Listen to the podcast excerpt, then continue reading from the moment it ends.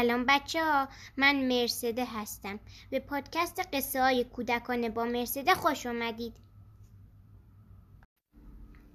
قسمت اول از فصل دوم. اسم قصه امشب ما هست آشیانه کوکو و نویسنده این قصه هم خانم هدی افشاره. در یک جنگل زیبا حیوانات جنگل در کنار هم زندگی می کردند.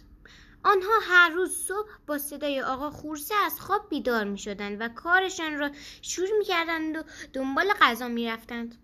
یه روز پرنده ای به نام کوکو از راه دور به آن جنگل آمد و خواست تا در کنار حیوانات جنگل زندگی کند. او دوست نداشت مثل بقیه زندگی کند. دوست داشت کارهای عجیب و غریب بکند.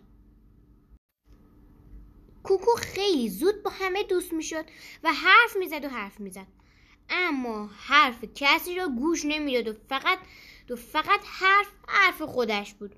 او برای ساختن لانه بین شاخه های زرافه را انتخاب کرده بود و می‌گفت من می‌خواهم بین شاخه های زرافه لانه بسازم. آن وقت می‌توانم خیلی راحت با زرافه این و آن بر بروم.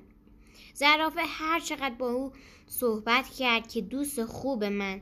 من تو را دوست دارم و اصلا از اینکه در کنار من باشی ناراحت نیستم. اما کسی تا حالا بین یک زرافه لانه نساخته. کوکو گوش نداد که نداد. او شروع به ساختن لانه کرد و خیلی زود کارش تموم شد. بعد هم توی لانه اش نشست و تخم گذاشت. روزها و شبها گذشت و گذشت. یک شب باد شدیدی شروع به وزیدن کرد. زرافه باید جایش را تغییر می‌داد تا شاخه های درخت توی باد شدید به سر صورتش نخورد.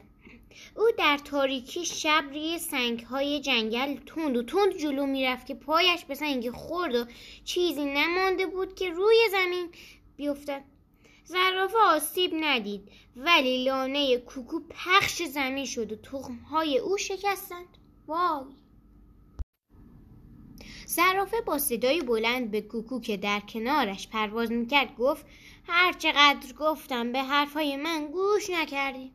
حالا ببین تخمهایت شکستند و لانه ای در کار نیست.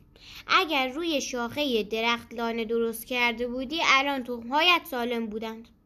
کوکو با ناراحتی آهی کشید و سرش را به نشانه تایید تکان داد. او تای دلش با خودش گفت جیک جیک زرافه درست می‌گوید. اگر به نصیحت بقیه گوش می‌دادم اینجوری نمی‌شد. بعد هم راه افتاد تا برود و روی شاخه یک درخت لانه بسازد و دوباره تخم بگذارد. پایان.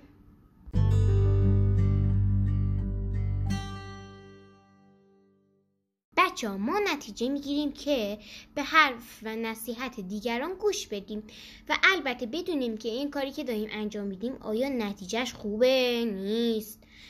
که مثل کوکو بالاخره نشیم. بچه اگر این قصه رو دوست داشتید پادکست من رو دنبال کنید و به دوستاتون هم معرفی کنید آرزو می‌کنم خوابهای قشنگ ببینید. شب بخیر.